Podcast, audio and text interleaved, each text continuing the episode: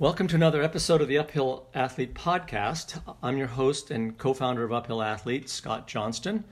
And today I'm going to be discussing um, some of the lessons that I've learned and that um, we've learned about how to manage a training plan, a stock training plan that's laid out for you. Um, and to help me with that discussion, I'm going to have my good friend Sam Naney, one of the lead coaches at uh, Uphill Athlete, join me in this discussion. Welcome, Sam. Hi, Scott. Thanks for bringing me on. Yeah, this is something that you and I have uh, lived through many times over, and so I think we might be able to inform people on some of the things. I mean, I would say that you know one of the one of the best things about a good coach is that they've made a hell of a lot of mistakes. And I think you and I know these things. I mean, I certainly made mistakes when I was coaching. Any of you that, that are listening that haven't heard it, you know, this, um, Sam and I have a long history as um, coach athlete. And if you're interested in knowing a little more about that, the, one of our earliest podcasts when we started this whole thing was was me interviewing Sam and kind of going over that history. But so Sam and I have been down this road, um, you know, the mistake road, and certainly one of the, I think one of the biggest mistakes that we see repeatedly with people that are not being coached, but people who are following a training plan, is that they approach the training plan as if it was uh, an act of God. You know, it's perfect. It was handed down from on high, and you know that it's going to say what you're supposed to do six Thursdays from now. Um, and I think that what we want to do is uh, explain to people the error of that, of that thinking, of that process. Would you agree? Yeah, yeah, exactly. Um, I mean, I think it, it it's it's easy to misconstrue getting a training plan as the thing which you know you are just supposed to follow, and that's that's what the dedication of being an athlete is. Is you have this plan, and and no matter how challenging it is, you you accomplish all of those tasks, and in doing so, you achieve this outcome. Uh, but that that doesn't take into account the fact that we're human beings and all the other things that come into play in life, as well as with training and recovery and how you respond to any given stimulus, uh, are going to affect that plan. We can't make specific, you know, it's, it's hard enough to make specific plans about our general life two weeks from now, much less how we're going to feel physically under all of these physical loads. Yeah, that's and that's what we, we get people coming to us from time to time. You know, who buy our stock training plans, and and I want to you know, something I've said a, a lot to people privately, and so I'll make a public statement here that you know really any idiot can write a training plan, but really the skill is in effectively you know actualizing that plan and having good getting good results from it. And so, and I don't care who writes the plan. I mean, I think we write great training plans, and there are lots of great training plans out there um, by other coaches. And so that it's not that the problem is in the actual writing of the plan; it's in how do you administer it so you get good results. And you know, and we're not here today, especially to sell you on coaching. But the difference between a training plan and coaching is that with coach and athlete, you know, communications and feedback, the coach can suggest, hey, you know, maybe we ought to try this tomorrow. Maybe let's change up, you know, instead of doing that, because I can see you're still tired from whatever we did on Thursday or Wednesday or whatever. And that flexibility, that dynamism that you get in a um, with a coach situation is is missing for most people um, in, with a with a training plan. Yeah, and well, and I I think having uh, you can get uh, certainly, you know, you can have a plan that is either written generally for you or for the general public that has good substantial work in there and it's you know it, it, progresses and so you can safely say that if if the plan dictates that you need to be at this starting point whether you know running 30 miles a week or doing this much work at the entry point of the plan that you know you can proceed and and have a reasonable assumption of success. It's just it's you know, as you said, it's it's impossible to account for for the variables and how people recover, and being able to determine that stuff on a day to day basis uh, is really difficult for for an athlete to do to to be able to to evaluate it objectively um, without without somebody looking in who's not necessarily personally immediately invested in you know you um, driving as hard as possible to the finish line. You know, and, and I think that. Um, something that we've taken that into consideration, um, knowing this very well about these stock training plans that, that we or anybody else writes. And it's you know you our audience I think knows this. We have written you know literally millions of words on this subject, and we've got two books out. We've got lots of articles on the website, and the purpose of that information if you haven't taken advantage of it, so you understand why it's there, it's to help you learn how to coach yourself. Because we know very well that most people are not going to be able either whether they have the, the desire or the, the financial wherewithal to hire a coach they're going to be self-coached. And in order to do that well you need to understand how a coach would look at this training and be able and um, to make reasonable decisions. I mean obviously you're going to be at a little bit of a disadvantage because you can't you're, you're, you're emotionally and, and physically completely immersed in this training, and it's hard to separate yourself out of it. And that's you know one the beauty of the coach is that they're, as Sam said, they're kind of um, objective third party standing off to the side.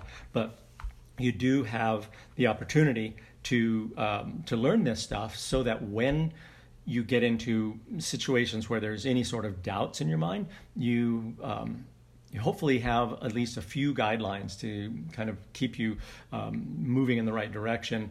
You know, you're going to make mistakes. That's you know a given. This is not an easy thing to do. I mean, it's very easy when we're writing these books or on the website to talk about the theory of you know how the mitochondria work and you know what will happen if you do 30 30s and all that kind of stuff. We, we know those things pretty well but how are they going to work when you know in the real world on a day-to-day basis? And how are you going to deal with the variability that inevitably comes? Because you know we're not machines. We're not um, you know, the same input on this week might not re- uh, yield the same results as that same input, you know, last week or the week next week. Well, and I think the mistakes part is is critical to the process. I mean, it's it's through it's through making those mistakes that we hopefully learn something from it. you think about the different training techniques and and sort of methods that we were playing around with years ago and, and, and still somewhat to this day like it wasn't you know we, we never hit the mark the first time with you know the mus- a muscular endurance workout or the the uh, track interval progression things like that. Like usually you sort of hit somewhere near it and, and something falls short or you overshoot and you kind of readjust recalibrate and you move forward to the next one. And i think that's you know when when people are evaluating how to you know put together their own training plan from the materials that that are out there as you said like not only the stuff that uphill athlete puts out but you know the, the myriad other options that you have and books and literature and, and talks to learn about training. Um, it's you know part of the process is learning okay well these are the these are the methods. I need to use i need to determine my aerobic threshold and do this much mileage and do this kind of strength workout. But it it's taking it a step beyond that and understanding what's going to be the impact on me personally when I do this much mileage per week or when I you know go uphill at, at this rate or when I do this strength workout because it's it's going to be totally different than than the person standing right next to you. Literally um, you know the way the the response I get from the the first workout of the first stage of the muscular endurance progression is going to be very different than you know a, you know the person standing next to me. And so the way I approach it or they approach it is going needs to, we need to be cognizant of that. And I think that's when we talk to athletes and and or write about this and, and certainly talking about it now that's what I really encourage people to be looking at is not only saying well I know you know muscular endurance or you know a certain amount of volume at aerobic threshold is really critical so i'm going to put that in plan i'm just going to go do it. It's thinking about how how do i respond to strength training or, or i want to be observant of how i respond to strength training. And and in turn then you can better craft how that plan is going to best serve you uh, because it's all incredibly individual yeah and uh, certainly that's that comes, I think, from the experience of having, you know, coached a lot of people. Um, I think one of the reasons, and I, will go back to this, I think one of the reasons we are pretty damn good coaches is that we have made a lot of mistakes, usually on ourselves years ago. Uh, we we have we have or the now. system. Yeah, we have the system pretty well figured out. I think now we don't we try not to do. You know, it's like we're a little bit like doctors. First of all, do no, no do no harm. But one of the most influential coaches in my career, um, you know, reading his, what he's um, written and listened to what he said has been uh, Renato Canova, and I've referenced him many times over in my writings and in the books. And one of the a couple of things that Canova has said that I think bear repeating here is first of all that training is not what you do. It's not the work you do. It's the effect that that work has on your body. And that echoes what Sam was just talking about um, in terms of you know people being different. And another, I think, Canova is uh, widely regarded as one of the greatest um, running coaches ever to live. He's coached more world champions, world record holders, Olympic champions um, in all distances from the 800 meters to the marathon. So he's got a vast amount of experience. And some another little nugget that I dug out from his writings years ago was that he could have, and he's talking about elite level here, he could have 10 of his athletes do the exact same workout and he would expect 10 different responses because we're not the same. You know, we're going to be, and, and I think when you, these are all people that are highly trained and so have had a, a very concentrated uh, approach to their training. So you would think if anybody is going to be physiologically pretty similar in their response, it would be this group. So when you take it down to an amateur and recreational level, where we don't really know what are these people's backgrounds? You know, what is their history of training? Um, we don't know their age. We don't know, of course, anything about their genetics and how they're going to adapt to the to this stuff.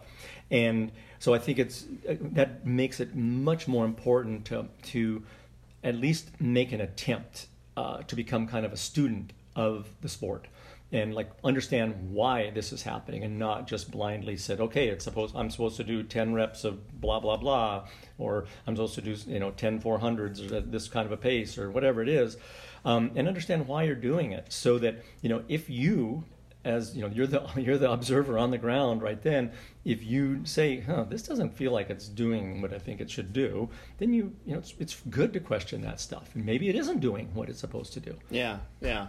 And and and in the as you said it's not as if in, in a in the coaching situation where you the athlete has this advocate and um, observer and, and assistance from from a coach you know we're we're still doing that same thing. Like when i have an athlete who is you know aiming toward a, a, particular objective and in my mind i can think of well these are the various strategies that i that have been helpful in the past for different athletes and or maybe for that athlete in another context. And like well let's let's try this. And you know you apply it with the you know the best understanding you can have about that person as well as what the workout tends to produce in, in terms of uh, an outcome, but also you know how people need to recover from and such. But you know, it's always a best guess.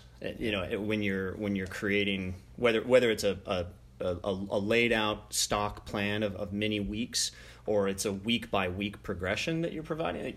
You're taking your best guess at what you think is going to create um, a desired return and without causing undue harm. Uh, but but you're do, you're doing that knowing like you, you might need to adjust, and so that that's where again that like always observing, and and I think the you know is, um, listening listening to your conversation with with Mike Foote on the podcast that that we just released, and you guys were talking about how you know especially now with you know races in 2020 have been put on the back burner, and people are you know it's sort of forcing a lot of us to evaluate you know what do we really appreciate about um, sport and and how valuable it is to really uh, look at training and, and, the process as this as as a craft as you know as as the process that it is. And and so kind of embracing that and thinking about it uh, more holistically like we're saying of like what is this workout going to do for me? And, and how can i sort of evaluate the returns on it and move forward from it? Um, that's that's where I think athletes can get the greatest gains, not by just trying to be an automaton and saying, well, I need to accomplish A through Z, and when I get to Z, then the outcome is this, and then there I am, and I'm a, yeah. and I race. Uh, right. It's yeah. it's just not it's not linear in that way, and I think if if we can, you know, look positively on the idea that it is um, a process that needs to be dynamic, uh, it, it it's enjoyable as well as being more functional. Yeah, and, and yeah, sort of embracing the process and thinking about okay, this is a long term thing. I'm going to learn how to do this. You know, it's like learning anything. It's a skill. It's going to take time, and and if you are doing an you know an experiment on yourself, you know you only have one person to observe, and uh, it, it so it, it I think this is this speaks very uh, clearly about the importance of having a training log and you know keeping a record of what you're doing. You know, as people who are familiar with what we do understand, we use um, an, a third-party online platform called Training Peaks that I think does a remarkably good job. Um, and I don't, we could not remotely coach the people we're doing without it. I think. I don't unless there's some, you know, we'd have to substitute another similar type of platform. There are a couple, but it, it's really quite a good one. But even if you don't do something as as dramatic as, as you know, putting your stuff onto Training Peaks, I mean, for years, Sam and I and many of the athletes we've worked with just keep a spiral notebook. You know, the, what they did on a day, and um, you know, we do have the the uphill athlete training log that people can use as a template to develop this. But it's it's not rocket science. You know, just writing down like, as almost like a diary what you did and then how you felt about what you did, and not just on that day, but maybe like you know, let's say you do one of these muscular endurance workouts or some other really big challenging workout for you and only two days later your legs are still tired. Well make a note of that in, somewhere in your logbook that says huh boy that that workout was still in my legs two or three days later. I need to consider that moving forward so that you know i'm not planning a muscular endurance workout on, on a tuesday and thinking that by thursday i'm going to go do some intervals or something mm-hmm. like that. You know they're going to be you know dramatically affected if you do that. And you know this another really simple thing that I, am I'm, I'm quite certain I put this in both the books. It's certainly I know it's in the um, the uh, alpinism training for the new alpinism book, and that is grading you know subjectively grading workouts with an A through F essentially. You know, so that an A is a workout where you feel like Superman, and you know B is a good workout, and maybe C is sort of a okay day, nothing special and D is you know something where oh boy I had to cut it short, and F of course would be you know you couldn't couldn't finish, and or maybe didn't even start the workout. And having some very simplistic method like that of tracking how the training is affecting you allows you to even just with a quick scan look back through that notebook and say, huh, I had three D's last week. No wonder I'm feeling like crap this week. Yeah. And if you don't have that, that you can look back retrospectively, it's you know it's hard. We can only we can only learn by looking at backwards at, at, what we've done. I think you know how and the effect it had, um, and then hopefully learning some lessons from that and applying them going forward, so that we you know either capitalize on the knowledge we gained, which is to say, whoa, that was really cool. That work, you know, that workout turned out really well, or oh my God, I got I don't think I you know executed that very well or whatever, and I believe that one of the things that Um, one of the uh, things that Sam and I, you know, Sam was really a, a, critical part of developing many of the uphill athlete training methodologies during his ski career. He was kind of a guinea pig for many of these things. And you know there were mistakes made and we we could luckily for us we could fairly quickly you know course correct and abandon those things and say okay well that didn't work so well. Or we could say hmm that has promise. Maybe we'll try that this way next time do it a little bit different.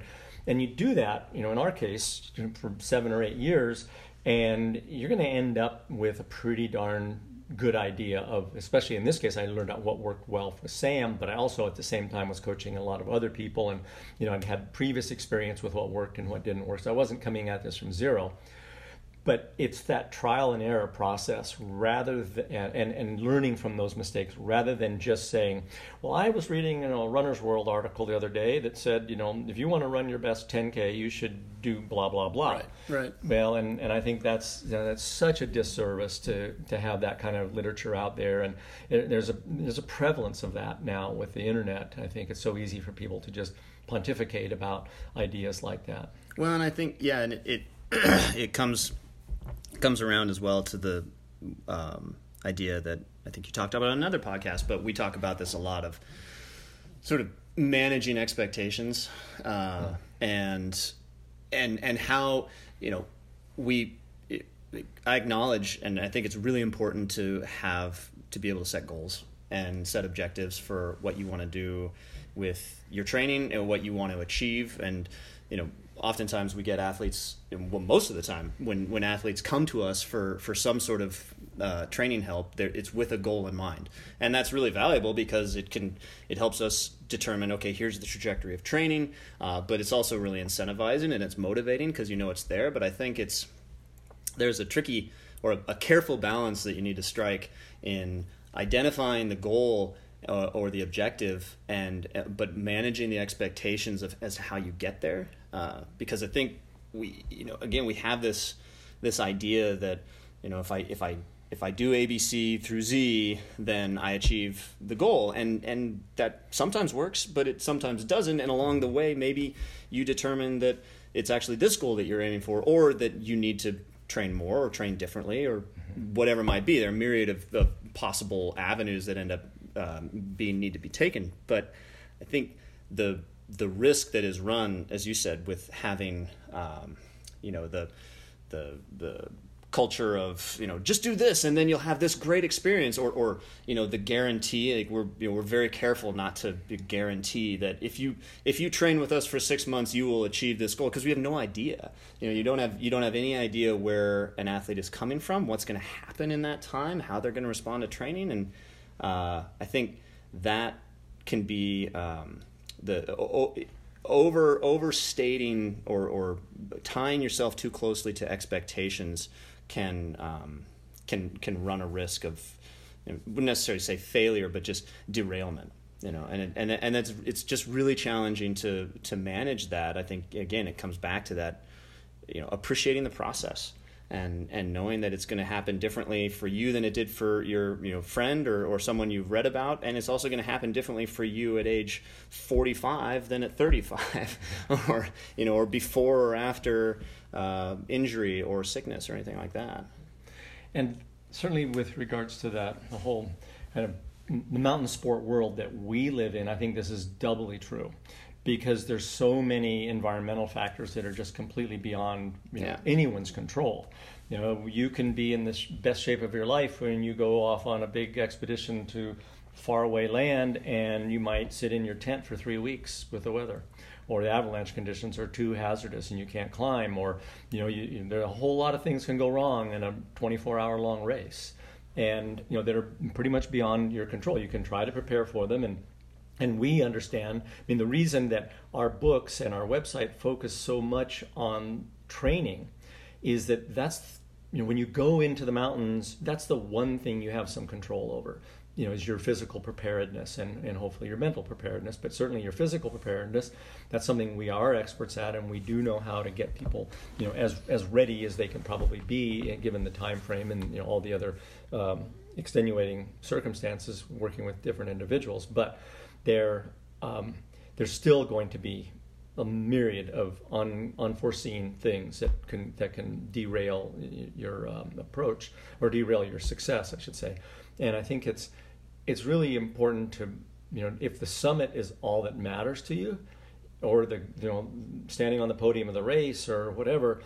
This is going to be a very disappointing process for most people because this is really something that um, you know it's the process it's, it's really the reward i think and, and you know from and i think for most endurance athletes get that yeah. because you know the work the training is to a large extent repetitive kind of mundane not very glamorous or sexy um, does not make good youtube videos and you know you have to be um, you know that has to be you have to embrace that and say that's okay that's what i want to do because i want to be able to go on and do these other things um, it's not going to be you know all fun and games. That's for sure. No, no, and it's. I mean, it, I'm, I'm, just thinking about it. You know, it's it's easy to, oh, somewhat easy to you know to say that. I mean, I I think about the the times when you know I've been injured or gotten sick. I remember getting mono, uh, sort of like we had just started to kind of crack the crack the code a little bit on on training. Um, you know ski ski training and and in particular like what what sort of training was going to serve me best uh, for for racing. And we are starting to navigate that really well and then you know I started getting these strange symptoms and fatigue and it turns out I had mono you know and like that you know I had so many expectations built up about what that what that next season was going to be, and you know the the mono diagnosis came in like right about now, this time of mm, year, so like late fall. I think it was September, really, wasn't it? Yeah, yeah. We were at that training camp in Sun Valley, and the U.S. ski team. We were there with the U.S. ski team, and you know, really motivated and, and trying to ski strong, and, and then this this like thing came crashing down, and and that was you know, and then you know, it just had this sense of like I don't even have I, I don't have the capability to navigate this. You know, it had just been something that I hadn't really encountered before. I hadn't had any significant traumatic injuries prior to that. I hadn't um, like it, you know, just been steady steps upward that you know while we didn't necessarily know exactly what the training was going to be we could safely assume that you know over time things were gonna i was gonna improve and until this happened and um, like that was a really you know and, and in saying all this like I, I'm, I'm enunciating like despite going through that experience i still don't have a good um, i'm not that great at managing those unforeseen circumstances. And i think that you know it i'm saying all that to, to emphasize like this idea of knowing how to manage expectations and knowing how to embrace the process is it's really important but it's a hard thing to do. It's a hard thing to do on your own when you are you know you're we're all really motivated people and as you said like people that are drawn to these mountain sports and um, individual, individually oriented things where you're you're trying to push your your physical limits and, and mental limits uh, we're you know type A. You know, we're really yeah. we're really motivated to do that stuff, and so it's really difficult to cut yourself the slack mm-hmm. that's needed when that trajectory gets skewed. Um, and it, yeah, it, it, as I said, like I, I still, you know, have I still have difficulty taking the rest day when I'm supposed to, which mm-hmm. which is really makes me feel really sheepish to say because I feel like that's one of the things that I'm really pay attention to in coaching athletes is like that's I am I aim to be really observant about what are people's responses to every day to every day of training. You know how are you feeling? How did this feel? How about that that little niggle that you're feeling in your foot? Was that bothering you today? And you know and, and reading that reading their responses reading between the lines and then determining when and where to provide the rest um, but it's it's always a different story when it's yourself. Yeah. Uh, it's almost i mean it, it's very, it's extremely rare to see a, um, someone achieve a high level of success self coaching regardless of their level of knowledge even. I mean Kilian would be you know he's an incredible exception in many ways but yeah. you know, the fact that he yeah. coaches himself and because he takes rest days. Yeah. It's the, the, the, little known fact. Yes. but i think it's you know we've seen we've seen a lot of good athletes try and fail to coach themselves. And, and again that was one of the main things that spurred me to write all these words in these books is say hey hey you know this is going to be hard to do to self coach but here's some of the things that, that I and we have learned over the years about how you can try to manage this, some of this stuff and how you need to be, you know, realistic about it. And uh, you know, in your case with that mono, I mean, it just cut your legs right out from under you. But you know, it was. I remember that. You know, I know. I remember the disappointment, of course, in when we were. I mean, we just kind of came to light in Sun Valley, and we just went, "What in the heck is wrong with Sam? He just can't." Get out of his own way all of a sudden. I mean, literally, almost overnight, you went from you know being one of the fastest skiers in the country to you know barely being able to finish the workout, and so that was a you know challenge. Then you got home and you got a, a test and went, oh, that at least explains what was going on. It wasn't a training issue. It wasn't right. overtraining, it wasn't overtraining, that kind of stuff. And so we go, okay, we got a medical problem here and the only thing we could do and it was to follow the doctor's advice and you basically had to you know sit around sit around for you know, was it like almost two months, pretty much, to get over it? I think. Yeah, yeah, it was. Yeah, I, I mean, and and that's the, like I think in the grand scheme of things, I I knew of plenty of people who for whom mono and and similar illnesses knocked them out for far longer. Like in that way, I was really fortunate. Like it didn't, it wasn't a tremendously long time, and and I even ended up having a, a halfway decent sort of recovery and, and racing season well, that a, year. That was a good um, season. I mean, I, that was your best to date, your best results yeah. at U.S. Nationals. So it came, and it so came by, back so around. by January, we managed to get you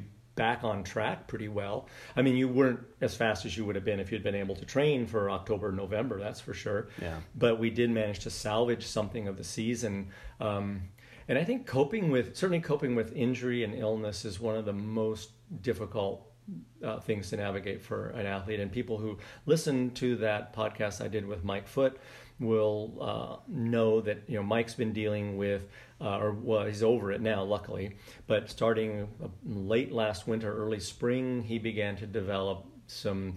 You know, he struggled with some plantar fasciitis, and then he struggled with some patellar tendonitis, and you know, it just pretty much like you knocked him out. And he mm-hmm. couldn't train for a while. And then he we could start easing back into it and we started using the bicycle a bit. Um, and you know it so that's let's say we really kind of were, became super proactive in dealing with this probably in april.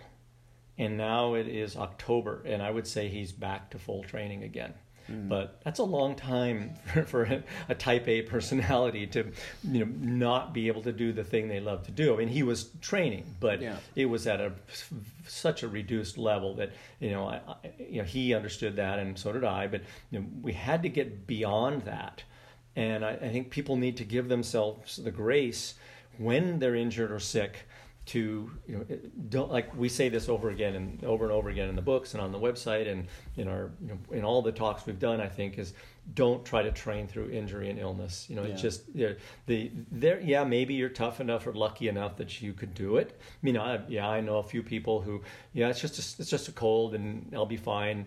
And yeah it turns out to be that they were right. But to me it's just you know on a general advice scale I'd say it's not worth it to risk it because that simple little cold can pretty easily turn into bronchitis and then you're out for a month you know yeah. real and and likewise you know you get you know you get up in the morning and you can feel that plantar fascia. It's really you know that's when it um, really you really feel it usually. And then you think oh yeah but after i walk around for a while it feels great. I'm going to go out and do those intervals that i was supposed to, you know, it says i'm supposed to do. And then the next morning you can't even get out of bed because the plantar fasciitis is so bad. Well and that's the i think in many respects, like the types of injuries that, oftentimes at least, the types of injuries that um, particularly runners and, and, endurance athletes incur, they're not often the big traumatic catastrophic injuries. They're, it's overuse or it's, you know, it's something, you know, or, or in, in, in case of an illness, you know, short of a, you know, a severe, you know, mandatory hospitalization type illness, you know, it's, it's, it's they're almost insidious, right? So you get mm. you you know that this thing has occurred, you know that it's a setback, but it's not so much that it you know com- completely puts you on your back, you know, and, and that and and provides you this mandated schedule of recovery. It's like, like I remember, you know, Allison she broke her leg uh, several years ago skiing, and it was horrible, and, and it was it was a hard, really difficult time for her, and and she had to reevaluate our, all her goals but you know, on on the other side of that, and I think she'd acknowledge this. It was. Uh, it's like this is your recovery. It's pretty clear cut. yeah. Like you have a broken bone. yeah, you got a cast on your leg. You're yeah, not going to go do these other things. And yeah. by no means did that make the actual healing process easier. But there, there was no question that she wasn't going to go out and try to ski yeah. three days later. In some ways, and, it makes it easier because then, you know, I, I, going back to the whole Type A thing, I think one of the problems for us Type A's is that if we don't complete what we what's in the plan or what we expect ourselves to do, we're going to feel guilty about it, and then we're going to feel like we're you know wimping out or whatever. Totally. And yeah. and when it's clear cut like that, like you've got 103 fever and you're in bed, well, okay, there's no question about what you're doing. You got a broken leg, no question about what you're going to have to do. But there's all that gray area where you know you yeah. you don't feel very good. You can tell something's wrong, or maybe you have a, a little cold or something, and I just feel that it's there's so much downside risk that it's worth saying, okay, I'm just not training today, and you know, hopefully by tomorrow I'll feel better. And oftentimes, you know, I think for most people, the common cold is like a three or four day occurrence, and usually you can get back to training pretty quickly. So I'm I've just learned over the years as a, a general rule to advise people that you know when you get sick or have these little niggling things, just take you know miss a few days. It's not that's not going to be the end of the world. It's a yeah. lot better than you know having an injury that then hangs on for six months and totally. No and i, I like and it and it's different for every you know i think you can develop different methods. I know we've we've told people before that you know if you have you know particularly with something like a cold that you should basically take as many days as you were sick and feeling symptoms after that to sort of ease back into yeah. work. And you know and, and that can be helpful for people. So then you actually have this this plan, right? So Yeah. to speak, like you can because we all do. You know, you like to have something to follow. And, and when I had mono, I remember I had um, a lot of really valuable advice from a, a physician here who had himself had mono when he was a young athlete, and and he had you know a cautionary tale about getting started too soon. And so he was really clear with me that I needed to give it the time that it needed, and you know because there's this it's it's a it's a disease that stays in your system. Like it never go you you always have those antibodies in your system and if you're not careful about it you can you can basically relapse into um, into into you know symptoms of, of mono. So he basically put the fear of God into me uh, against trying to get started too soon and and that information combined with you know, I knew I could, you know, every week basically I went in and I, I had a blood test and, and checked for, you know, what, what antibodies were present to determine my level of readiness. And, you know, that, that was really helpful for me. I think, you know, that's again, coming back to that idea that when you're, when you're just, when you're kind of sick, you're never feeling quite right, or you've got that soft tissue injury that, you can you can get out the door and after 10 minutes it loosens up and you can do your workout but then it's pretty tight afterward and you, and you can go on for weeks or months like that Some people and, do. and we've all done it yeah we've all done it and and i think that's you know it it um And sometimes you dodge the bullet with those things. You know, right sometimes, it they never- gradually go away Yeah, it never gets or- worse, and, and you never know that. but it can also be the derailment that Yeah. never gets you fully back on your feet and i think that's you know it, it there's it, it kind of brings to mind a- a similar idea you know whether it's physical or you know in some cases it's mental and i was um, alice and i have been talking a lot about this and, and i think i spoke with you about it too this idea that you know it's it's it's important to give yourself a break periodically. Uh, you know, with with regard to training, you know these these sports that we're that we're all really passionate about in mountain sports. You know, it's typically year long training. You're year round. You're you're always in some different form of training or or or chasing objectives. Um, and you know we get caught up in that cycle and like ski season's done it's time to start running again. And well, running season's done the snow's falling in the mountains we've got to sharpen the skis and get out there. And uh, i've i've become more and more uh, cognizant of the importance of basically taking a taking a full break. And in you know in, as a transition uh, one you know maybe once a year maybe a couple times a year of you know maybe it's only a week maybe it's two weeks but you know it's it it can serve as that buffer against um, you know physical burnout you know overuse injuries and things like that where we just keep pushing and pushing and pushing. Uh, but also the mental one too because i think again we sort of continue to drive and drive toward the next objective and it's very difficult for us to cut ourselves slack and, and i think even more so now as you alluded to because we're all the more aware of what other people are doing uh, you know if you if you're on instagram or social media or you know, really if you're just choosing to be you know be connected in some way you're seeing that other athletes are you know chasing you know chasing snow somewhere or they're doing FKTs or or they're just you know they're going after their own you know personal personal challenge. That's it's going to be really difficult for you to then say yeah I'm content to just sit you know and I think I think it's a it's a challenge that we all have to face in terms of how to allow ourselves to just be part of our own individual process and and to uh, cut as you said cut ourselves slack and and a break when it's needed. I think that's especially prevalent in mountain communities, mountain towns. yeah totally Um, yeah. You know, I I coach some folks that live in Chamonix, and I mean, if there's a place where there's you know, people are constantly dealing with FOMO, you know, the fear of missing out, and because there's somebody's always every single day because there's so many people at a high level there. Every single day there is somebody doing something incredible. And it's very easy to think, oh my God, I'm such a loser because I'm I'm not doing this whatever it is. And you know, and I've had to counsel them. It's like, hey, don't don't get caught up in that. I mean, it's you know, you will have your moment in the sun. I promise you, if you just keep doing the training we're doing.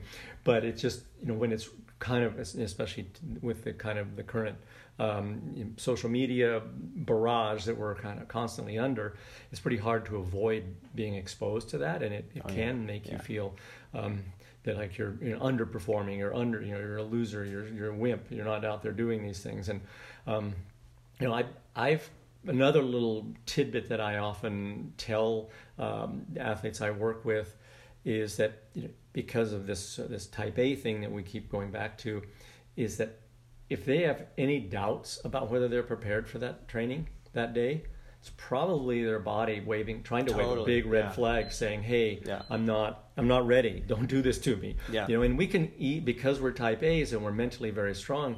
We can override that warning signal that's coming in. Loud, it should be loud and clear, but it's often you know muted, or we we just disregard it. And or we kind of take pride in pushing past it. Yeah. Like oh, I'm this. Certainly. This is where this is where my toughness tough, toughness Yeah. quotient gets and gets I, elevated. And I think there's there's a time and a place for that. I mean, you know, there's I've talked to Kilian about this, and, and I think you you know we've seen this uh, with you too. There are times when you need to dig deep in training and you know train or do a hard workout when you're tired, or you know there are instances where that can be beneficial. But if you make a steady diet of that, Yeah. things are going to turn out badly pretty quickly. Um, you know that I think that's one of those you know sort of that the Rocky Balboa mentality of you know that- everybody wants a training montage. yeah. yeah Everybody wants to just Yeah. think that you know I'm just every workout I have to end it in a in a pool of sweat and blood on the floor, or haven't actually had a workout. And you know, real athletes don't train that way.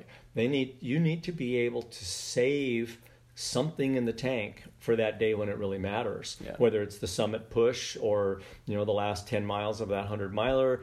And if you have you know, I mean I know as an, when I was a young athlete some of my best races were wasted in practice. I mean, I I had some of my very best results in practice sessions. Yeah. and that's Yeah. that's Well, you broke. Didn't you? You broke a record. I did In in one in a time. in uh, practice. we were it was when I was a swimmer in college.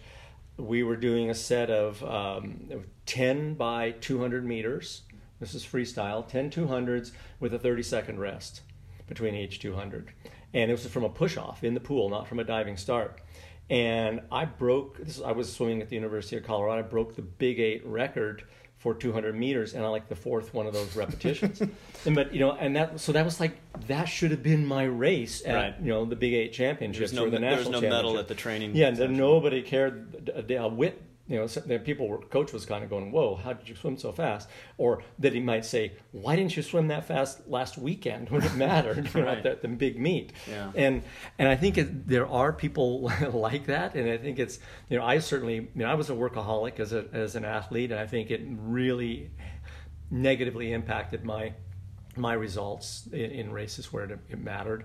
You know, I certainly had the, I had the same problem when I shifted over to skiing, cross country skiing, and you know, I I could train with the best of them, literally, but when it came to race day, you know, I'd been all that effort that I'd been putting out during those workouts would have been better saved for some of these you know important races like the Olympic tryouts or something like that.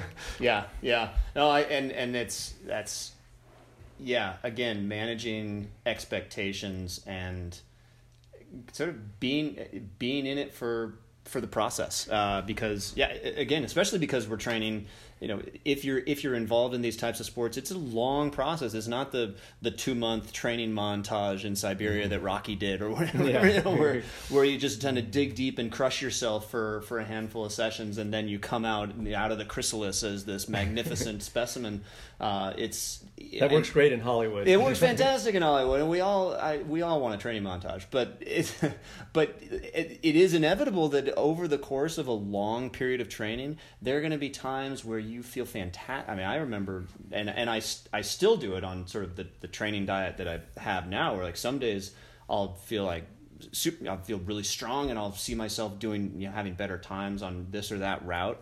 And you know, wishing that there had been a starting line, That- you know, and, and, Yeah. and it's it it's difficult to again coming back to that how to how to um, co- you know coach yourself or, or evaluate your own um, your own training and, and manage that well and, and as objectively as possible it's it's it's difficult to, to see that coming into it or, or to to balance the, the desire to to push versus the sort of long term reward that you can get out of this careful process.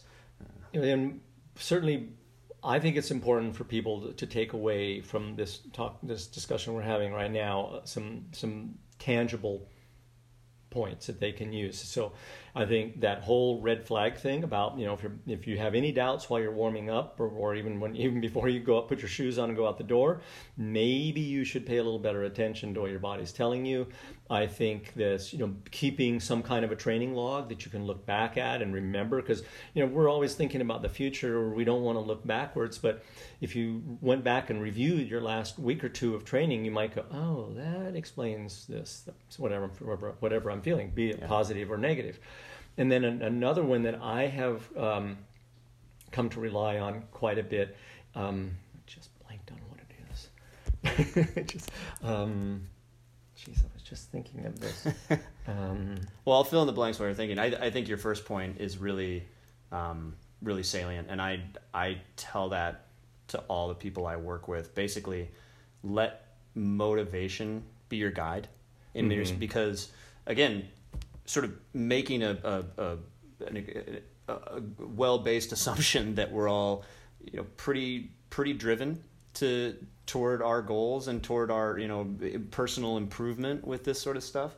You know if you wake up in the morning and you're not psyched you know and, and you can you can tell like there's a difference between waking up and not being psyched because the workout that's on your plan or that you're you're thinking to do is is one that's gonna it's gonna hurt. You know it's mm-hmm. gonna be it's gonna be challenging you know, there's a difference between approaching something with tre- and having some trepidation versus waking up and just having that kind of whole body. I just want to lay on the couch, mm-hmm. and you know, and that, as you said, like that, those are pretty.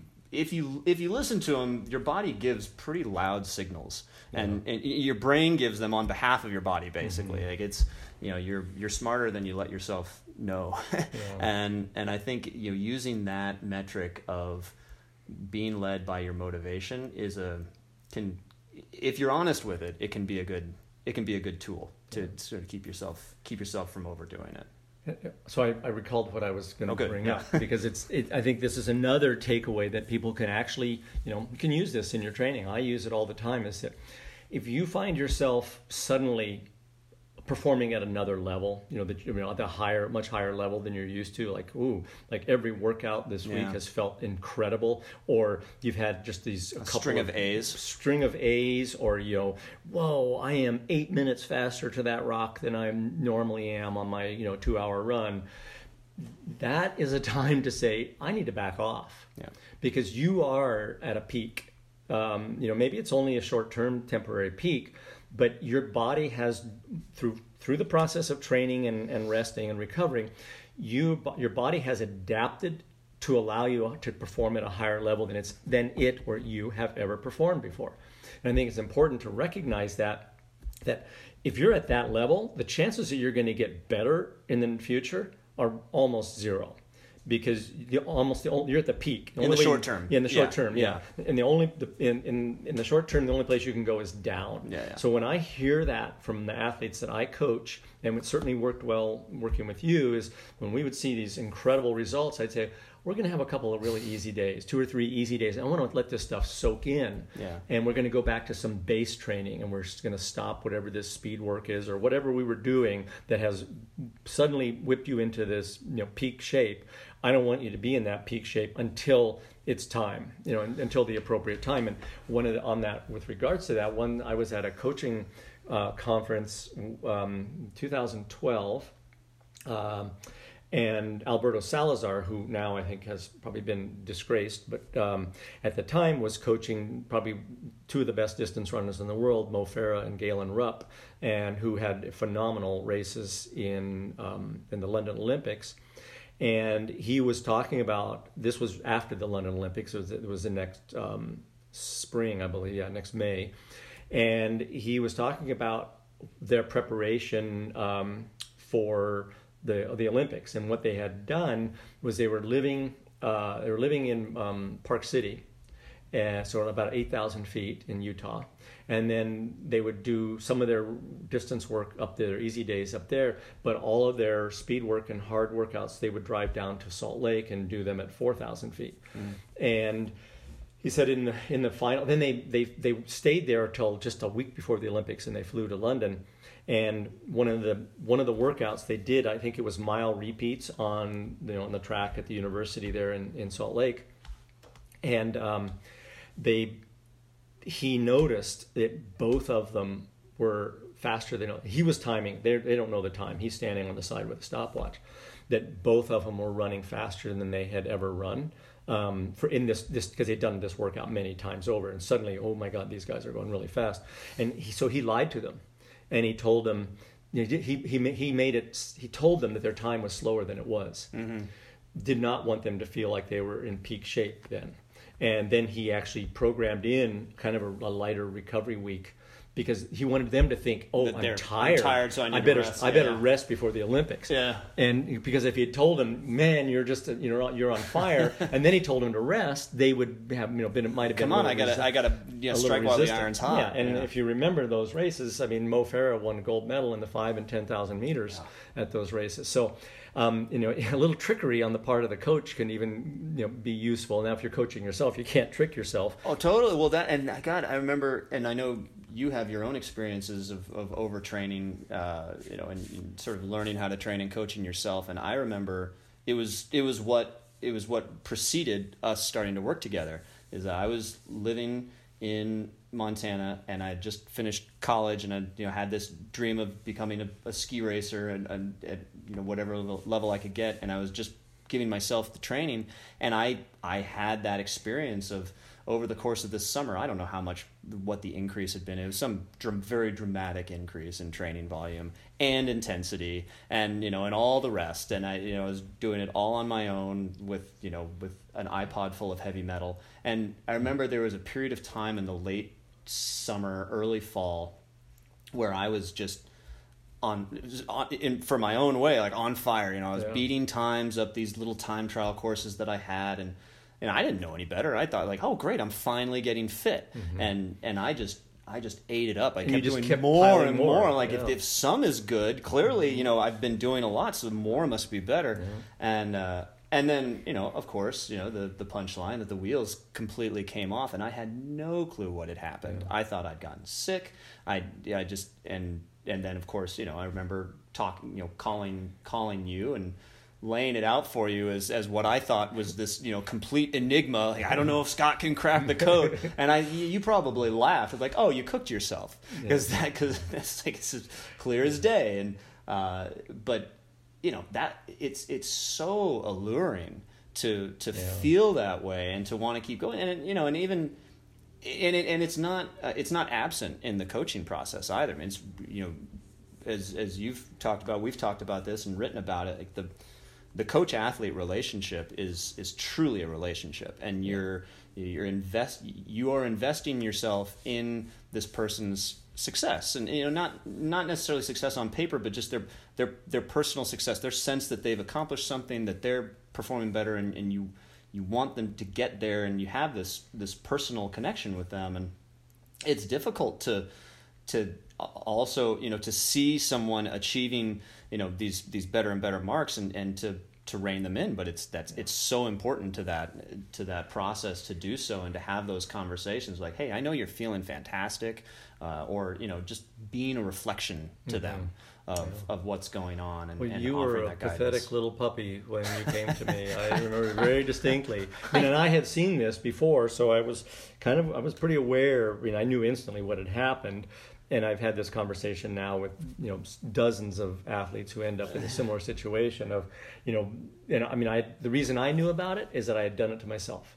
Um, well, I remember that you, that was the first thing you told me. Yeah, yeah and I did that to myself in um, the, the summer and fall of 1987 before the uh, Olympics in 1988 and I had come off of an incredible season in 1987 and skied some skied at the pre-Olympics, um, which is kind of like they they go to the venue where in this case it was at, in Canmore, Alberta, outside of Calgary, where they go there and kind of all the skiers get to race and test out the the race courses the year before, and so I'd, I'd ended that season on a very high note and thought, okay, I'm just going to go after it. And so that summer, I, I spent quite a bit of time skiing in Australia um, and skiing a lot and doing a lot of, I did a lot of races. I did a lot of hard training. I came back, uh, I was living in Bend, Oregon at the time, and we could usually then start getting on snow by late September. So I only had about a, you know, a few week or a month break where I wasn't actually on snow and went back out and started, you know, hammering out the hard training again. And, and I was feeling like I was on fire and it lasted through the up till almost Christmas, like the middle of December. The and Christmas, I was Christmas star. I was the definition of a Christmas star. I mean, in those early season races, you know, I was in the top five in, in the U.S. in every single one of the big tryout races I was in, and of course, I'm, and I, so I thought, okay, this is going really well. And then something happened um, over Christmas. I thought something is. I didn't know what it was, but something was going on, and I just started feeling weaker and weaker and weaker. And in January, we were at the Olympic tryouts, and my best place was 47th place. I mean, I was walking. I was so. I mean, it is so demoralizing. And It's and, and at the oh, time, yeah. I didn't know. I mean, I thought it was some medical thing, and and um, you know, because I'd never even heard of overtraining, and um, now you know, I was a poster boy for it. Um, But I think it's you know now that I've seen it, and as people probably are aware, I've written a copious amount on this because I it's I feel like it's my mission in life to kind of keep people away from pushing themselves over that cliff because once you go over that cliff, it's as you know, it's really ugly. I mean, there's no way you get back. This is not, and we'll probably have to do another talk just on overtraining. I think it's a, I think it's such an important topic, even though I've written a lot about it. But once you find yourself in the ditch with the wheels off, like you did that year, I remember how pathetic it was. You came to me, you know, I tell you what's going on, and then you say, "Well, how do I fix it?" And in time for in time for national championships in, in, and, in a month. and if I recall, you you went to nationals. Even I think I even told you, "Don't bother." You did, yeah. Yeah, and, don't and bother. I thought, no, I'll, I'll, I, I was performing so well a month and a half ago. I'll be fine. I'll get it back. I'll get it back. And then uh, I remember seeing you so at, at Oh, nationals, and I wasn't coaching at that time, but you, I think you came into the, one of the wax rooms I was working in, and and you just had that hangdog look, like Oh, God. lower Yeah. lip hanging down, like was- what's wrong with me? And it was terrible. I mean, it's like yeah, it's it's all borderline suicidal almost when you feel so bad about what you've done. So anyway, we'll we'll do another talk one day about that, but that you know that's the ultimate like and maybe this is a good way to wrap up this podcast because that's the ultimate end if you are become a slave to your training plan. Yeah. If you don't take the time to learn how to monitor your training and then control it and take some of these things, these ideas we've we've tried to give you today to um, help you you know steer around this a little bit. You can end up in that same ditch or going off that same cliff that you know too many other athletes have done. And so i, I you know I caution people to you know that's you know i'm i'm much more conservative now as a, you know I'm a lot older but i'm much more conservative in my approach to coaching people now and and i think people can see that from our you know the inf- the training information we give in our books and the plans that we build on our website they're pretty Yeah. pretty conservative in their approach because you know, for, in those cases we don't know who's going to be buying them and using them, and um, you know we're not expecting that. You shouldn't buy one of our training plans and then think you're going to go out and be Kilian Jornet. Well, and even and even in the coaching, I mean, I I say that very explicitly up front with any athlete that I start with, regardless of their training background or what their goals are. Uh, I say, you know, we're going to start conservatively because I don't know. I, I know a little bit about you now. We've had a phone conversation, and you sent this info, but I don't. I don't have a full grasp of who you are as an athlete and how you respond to things, and and you know we need to we need to start that process and and you know trust that over time because it's a it's it's a it's a long term process to build. Over time you are gonna you know you will be able to achieve you know improved performances and a you know careful train that's exactly what careful training does is that you, you get better. Uh, but it's it's the careful part is is the critical. And I would sort of to tack on to your sort of takeaway points for people the one another one I would add is um, having a devoted rest day Yeah. uh, each week. You know, I think there's there's nuance there, and you know, we'll often talk about the idea of maybe you know maybe it's active recovery, a 30 minute jog, but I think it, you know it's I think it's important for people, especially as you're sort of learning how to sort of embark upon training uh, as a as a process to plug in that that one day a week that is dedicated rest. It's it's not you know it's not the easy hike or the casual bike ride with friends. It's it's actual rest mm-hmm. because you know, like what we talked about with overtraining or anything else, you know, you you can uh, ignore or sort of turn your head away from some of those warning signs when you're actively training because you expect that you're going to feel a little bit tired mm-hmm. in your in your training you know at the end of that at that run or, or the ski you know your legs are going to be tired and you can just sort of chalk it up to training and not knowing that some of those things you're feeling are, are perhaps more chronic than you're willing to admit. But on a rest day, if you if you take that complete day off of exercise, you know, and maybe maybe you you know you get the massage or you do some foam rolling and those those symptoms or those those warning signs come more to the surface. Mm-hmm. You know, when your body gets the sense, even once a week, you know, for just a day, that it has an opportunity to rest, it it might very well tell you how much it needs that rest yeah. and and then that can give you this just this reset to consider oh i'm i'm way more tired from last week's training than i thought i should be maybe tomorrow's you know start of the week and muscular endurance workout in the morning isn't isn't the best way to go yeah. and that's you know either from a self coach standpoint that's valuable and, and also from from the coaching standpoint you know i with with pretty much all of my athletes i give the day off because partly because I think it's valuable for them physically, but also because it gives us a, a just a moment of breathing room and and reflection. Mm-hmm. And then at the end of that day, I you know I can get the feedback from them like, hey, how are you feeling? Are you psyched for tomorrow? Are you ready to go? And then sometimes when they say, actually, I'm, my legs are still pretty whacked from mm-hmm. last month. Okay, great. Let's let's take a pause on tomorrow. Yeah. Let's settle it back. And just yeah. having that evaluation point is is really critical. I think. Yeah, I do. I completely agree because then it it might be that you need two or three or four or five easy yeah. days to get you know let yeah. all this stuff soak in, and this I think to, you know I'll kind of end this because we've kind of I think we might have gone over an hour already, but um, that training makes you weaker it's the rest that makes you stronger. So it's the combination of these two things. You need to stress your body in training, then you need to allow enough time for the, the training effect to be absorbed by your body and make build some adaptations into it. So I think it's you know, that's one of the messages we, we put out there over and over again. I think people can hear that.